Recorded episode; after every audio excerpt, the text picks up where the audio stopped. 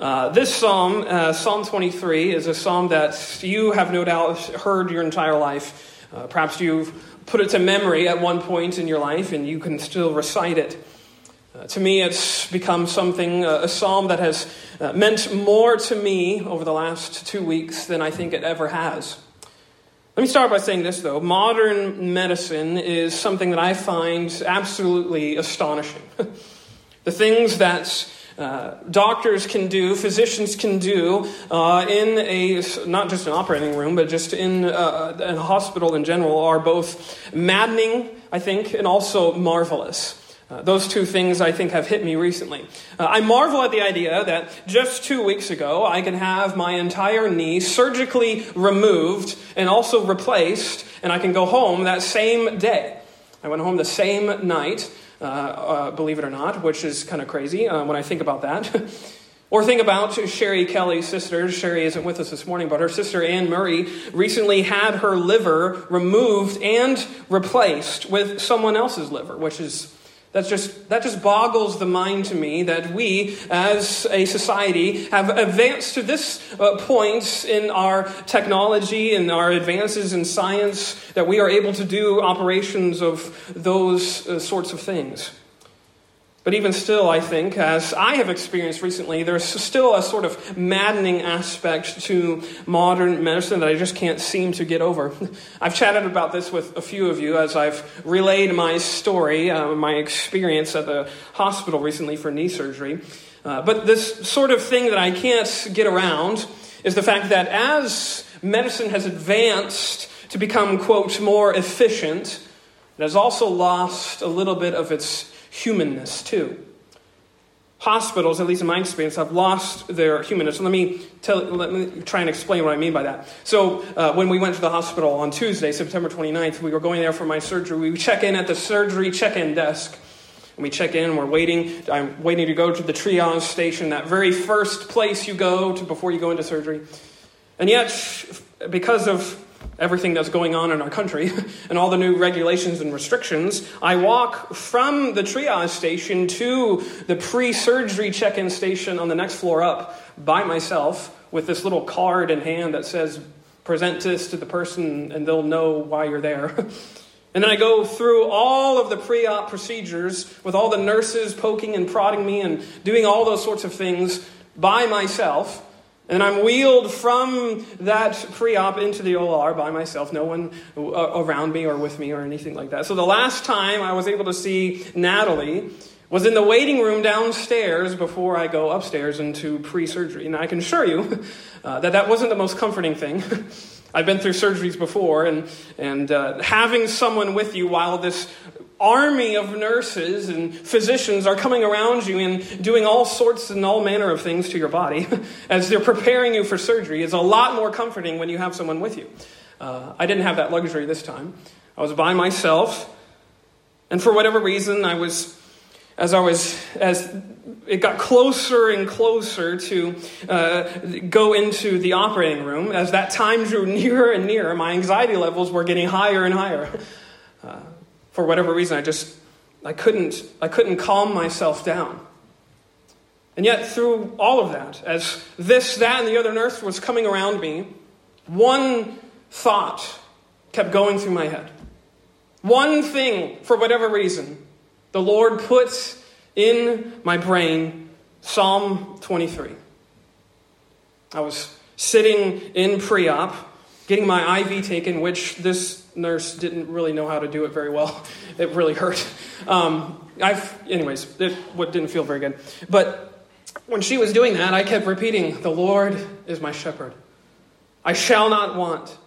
He maketh me to lie down in green pastures, and he leadeth me beside the still waters. The whole time, Psalm 23 was going over and over in my head, and I'm not going to lie to you if that I got all the words right. I don't think I did. I think I misplaced some of the verses. I was getting on pain meds, so, you know, you, I think that, that's an excuse. But even then, I don't even think that mattered. To me, it didn't matter in the moment. It didn't matter that I wasn't getting all the words right. And I don't think it mattered to God either, necessarily. What mattered, I think, in that moment is that the words of Scripture were assuring me that even though I was alone, there was one who was with me. That even though that I was in a place in which I definitely too felt like I was in the valley of the shadow of death, there was one who had never left my side. This good shepherd. This one who promises that he will never leave us nor forsake us. That felt all the more real as I was getting ready for surgery. Yes, my loneliness on the hospital bed was overcome and overwhelmed by my sense of this shepherd's presence. And I am so incredibly thankful for that. That there was this shepherd who was with me. And it's that truth this morning that I want to speak to you the shepherd's enduring presence. Psalm 23, I don't think, needs any real elaborate introduction. Again, as I uh, iterated before, you uh, have, are so probably familiar with the psalm you can recite it. I would hasten to say it's likely the f- most famous chapter in all the Bible. Maybe perhaps uh, a close second would be John chapter 3. But Psalm 23 evokes this incredible sense of strength and peace and encouragement. And it's offering to you in this psalm that is uh, worded and its language is so simple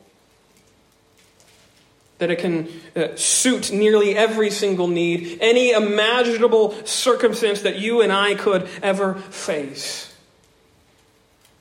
And it's that I want to speak to this morning. I want to draw your attention to three truths this morning that I am confident that will encourage you, no matter what you are enduring, whether you're recovering from surgery, whether you're facing surgery, whether you are facing a really difficult decision.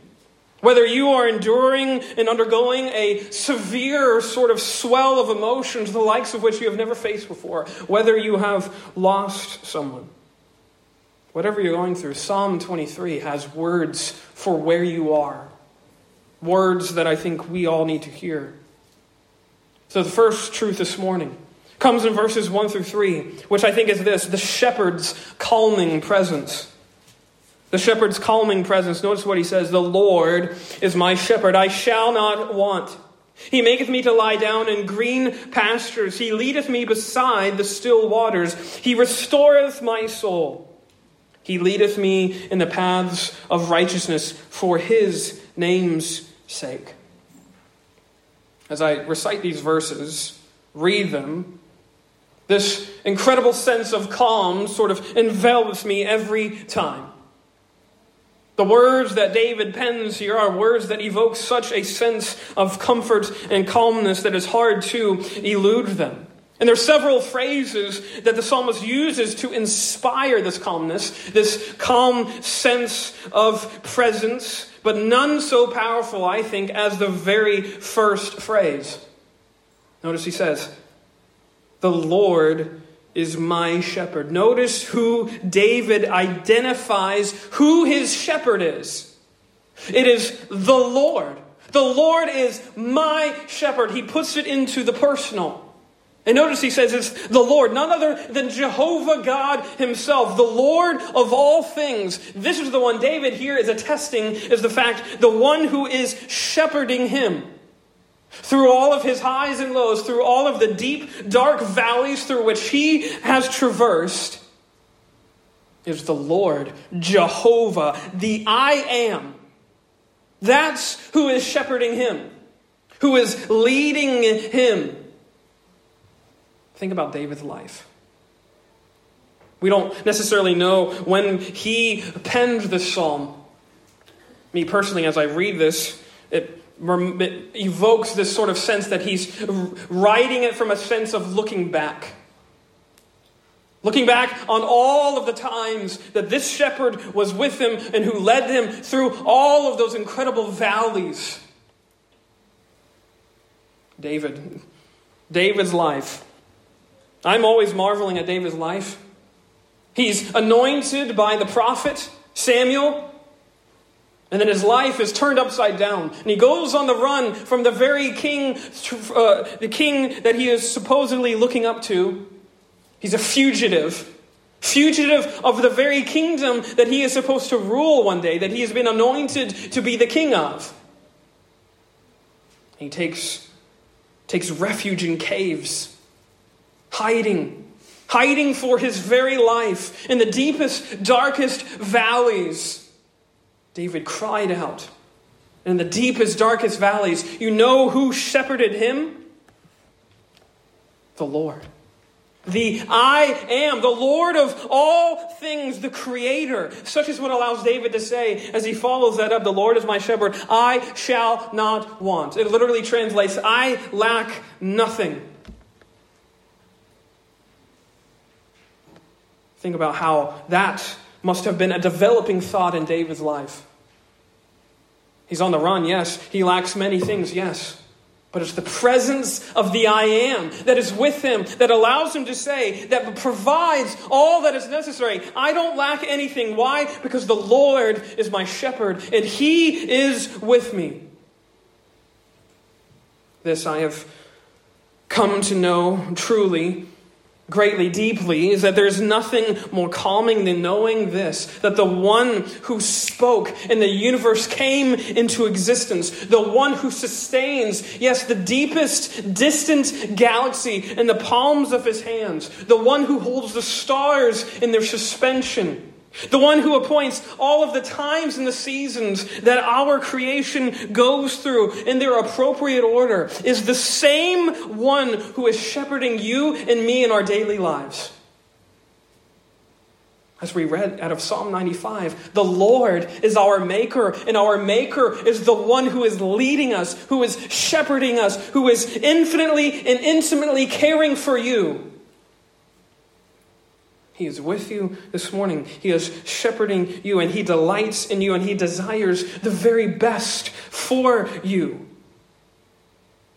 Notice, notice again, it's not just that He shepherds us, but notice as He confesses here, the shepherd, this shepherd shepherds us, leads us, as He says in verse 2, into green pastures and beside still waters.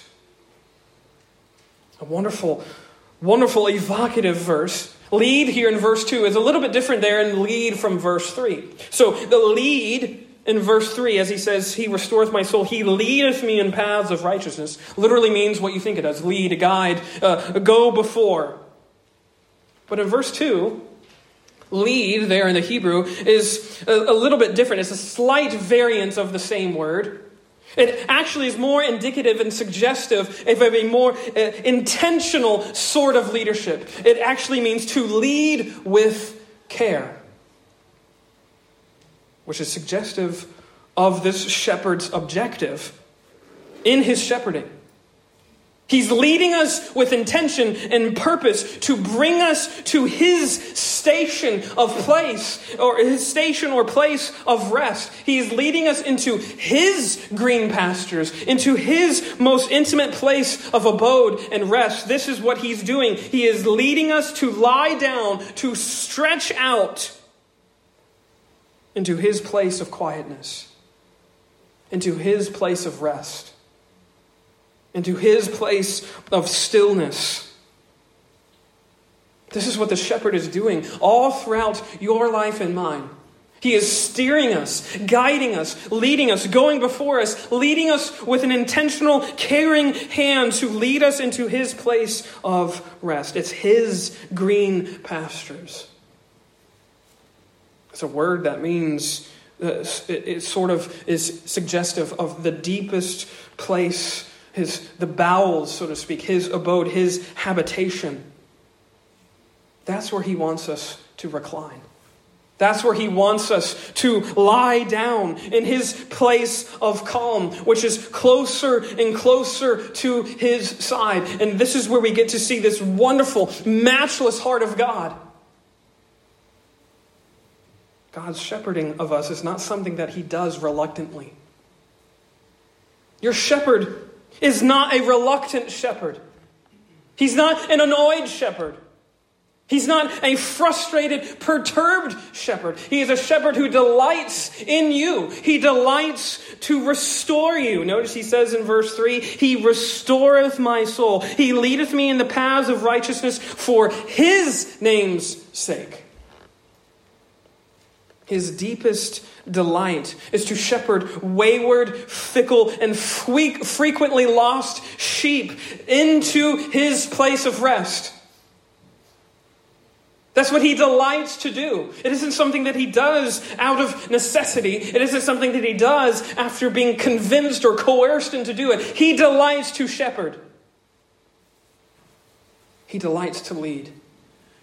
He delights to lead you with purpose into his place of rest, which is his paths of righteousness. It brings him no greater joy than to do that, to restore our souls. This is the heart of our Maker, the heart of our shepherd, who comes after lost sheep without drudgery, but with delight. I'm getting ahead of myself a little.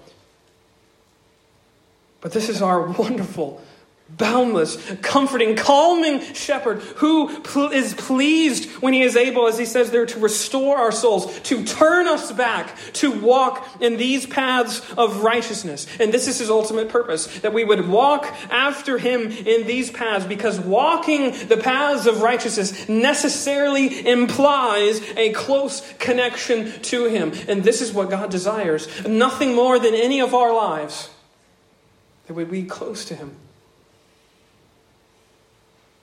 He desires closeness. He desires relationship. He desires to lead us into His place of calm. Any place of calm that we manufacture for ourselves will very soon be made to see that it's fake, it's fickle, it's frail, it cannot last, it'll dissipate quicker than steam. Jesus' place of calm is a green pasture in which we can stretch out, we can lie down and take our rest. Here, David is confessing his sense of calmness in the presence of his great shepherd. And I pray that you are too. It assures you that this is God's heart. This is God's intention. His intentions for you and me are always better than the intentions that we have for ourselves. That's sometimes hard to believe. Do you believe that God is leading you into a place of rest? That God actually has a purpose for what He is bringing you through? That's hard to see. That's hard to know. But such is why we have number two.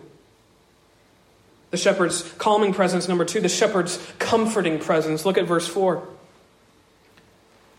the shepherd's comforting presence, David says, Yea, though I walk through the valley of the shadow of death, I will fear no evil, for thou art with me. Thy rod and thy staff, they comfort me. Thou preparest a table before me in the presence of mine enemies. Thou anointest my head with oil. My cup runneth over. These verses, verses 4 and 5, verse 4 especially, is somewhat I think necessarily too, vague. Think about it. What does it mean to really walk through the valley of the shadow of death? Valley, here, if you look it up, is, is, is a Hebrew word which is suggestive of a deep and steep and very narrow gorge. Something that's very ominous and distressing. And such as, too, this phrase, shadow of death, it implies this extreme scene of danger. You could imagine someone walking through this very narrow gorge and being assailed on all sides. But I think trying to define these terms in a very literal sense actually makes these terms lose a little bit of their power. It's not just a literal narrow gorge that you're walking through. This valley of the shadow of death is necessarily imprecise. Why? Because this comforting presence of the shepherd is applicable and effectual and powerful for every single season of distress you or I could ever endure in this life. It's not just this or just that, every season of distress. Losing a job, losing a loved one, you, losing a significant other, going through a difficult season in your marriage, going through a breakup, going through a hard time in your school getting a flat tire, getting a paper cut, This comforting presence isn't uh, sort of relegated to just great things, small or great. There's no type of difficulty imaginable in which our shepherd is not there beside us, comforting us by his presence. You can bank on that. He is comforting us all the time. No matter the season of life. And this is the truth that I find the most sweet in this entire psalm. And it's something that I don't think we often recognize in our English Bibles. You know, this, uh, the Old Testament, for except for a very few sparse uh, parts, was written in Hebrew. And here in the Hebrew Scriptures, Psalm 23 is actually comprised of 55 words. Just 55. And actually, there's a phrase that sits in the exact middle of the entire psalm. There's 26 words before, and there's 26 words after. Three words sit in the middle, and it's five in the English. You know what that phrase is? For thou art with me. In the middle of David's praising of this shepherd, you know what is the most uh, sort of most intimate, most powerful, most true thought that he had is that this shepherd was with him. He was with him no matter what. This Lord, this Jehovah, David knew who was with him. David knew whose presence that he could not escape. David knew who was walking beside him through this valley of the shadow of death.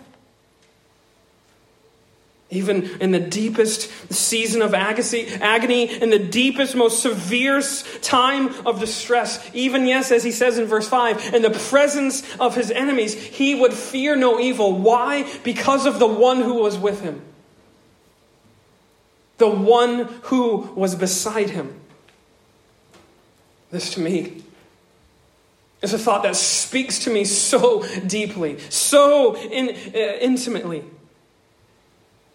Because God does not depart from you or from me, no matter how dark the days may get. He does not leave. Just know that Jesus is a better friend than any friend you will ever have in this life? Jesus is no fair weathered friend who's only with you when the seasons are sunny and bright and everything is going well. Jesus is a bad weather friend, actually. Your shepherd is with you, yes, even through those very uh, dark seasons, dark days.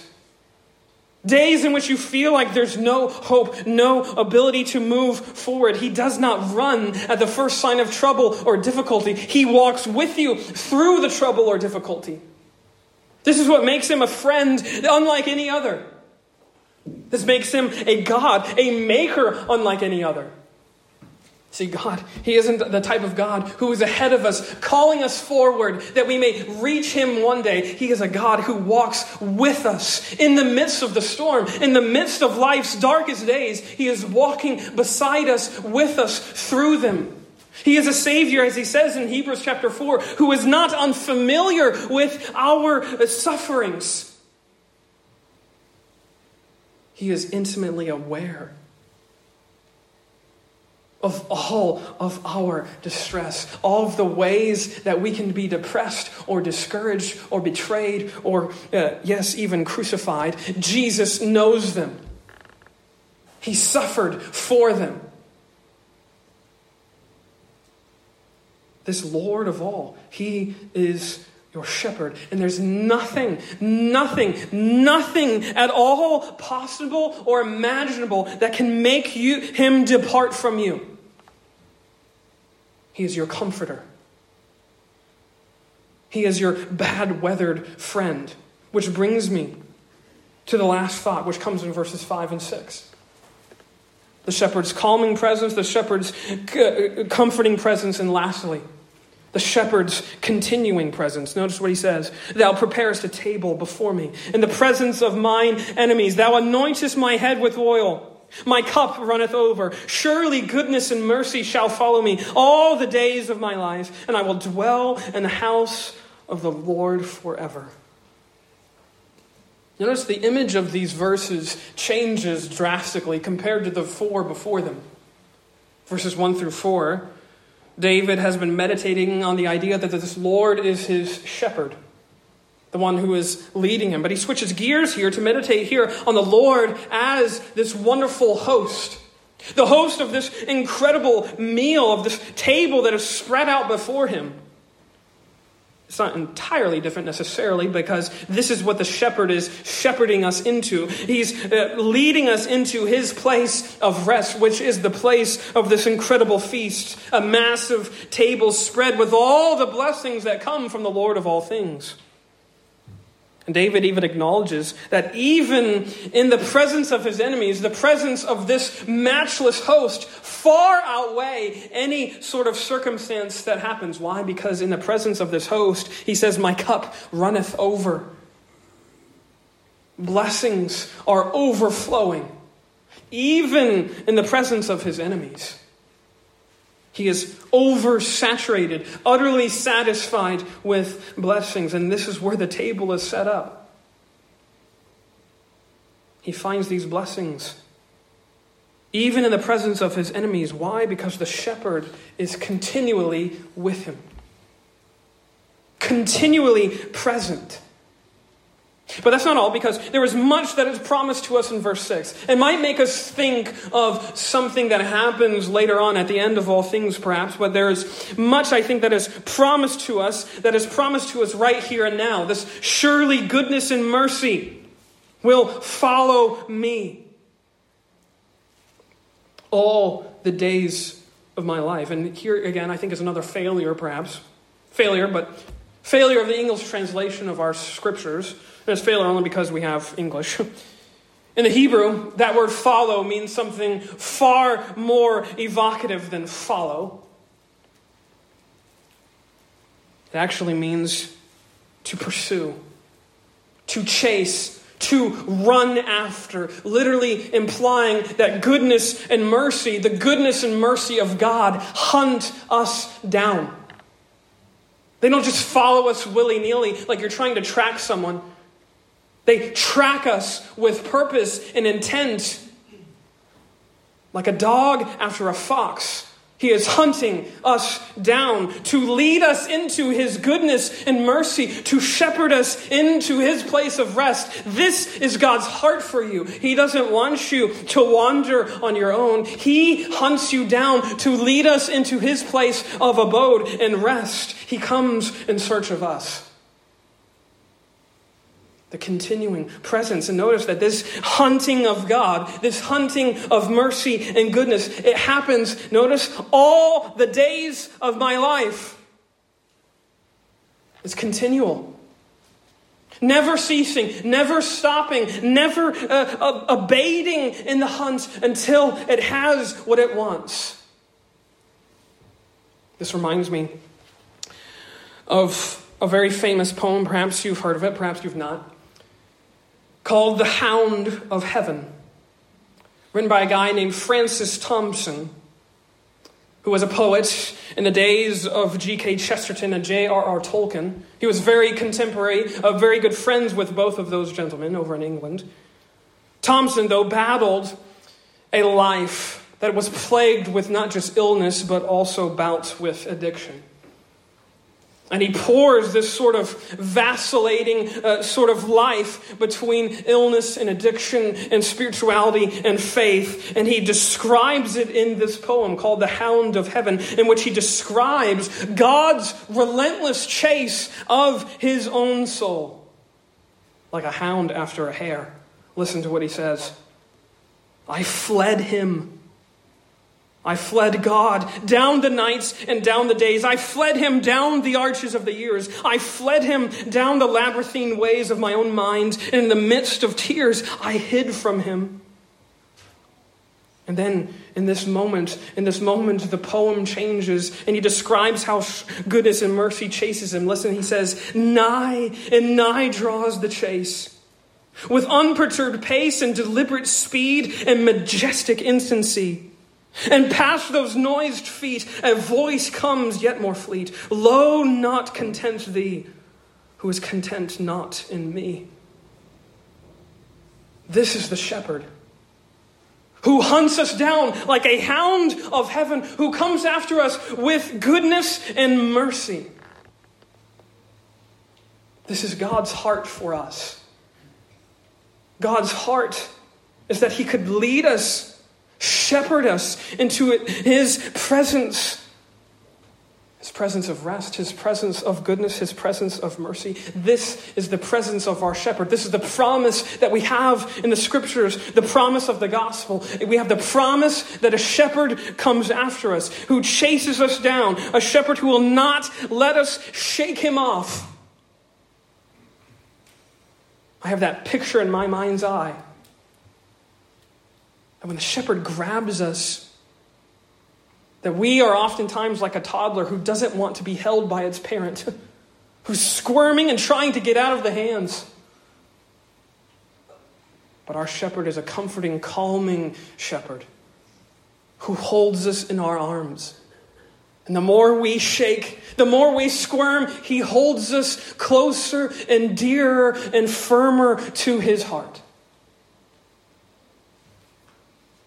The shepherd's presence endures for us. This, these were the thoughts that were running through my mind as I faced a life altering surgery. I pray that these thoughts speak to you, whether you're facing whatever you're facing. There's no escaping the fact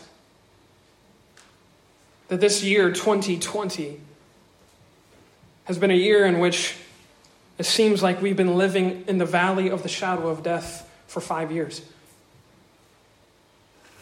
But through it all, there's a shepherd whose presence has never left, and it never will. He is always with you. The shepherd is there. Let us pray.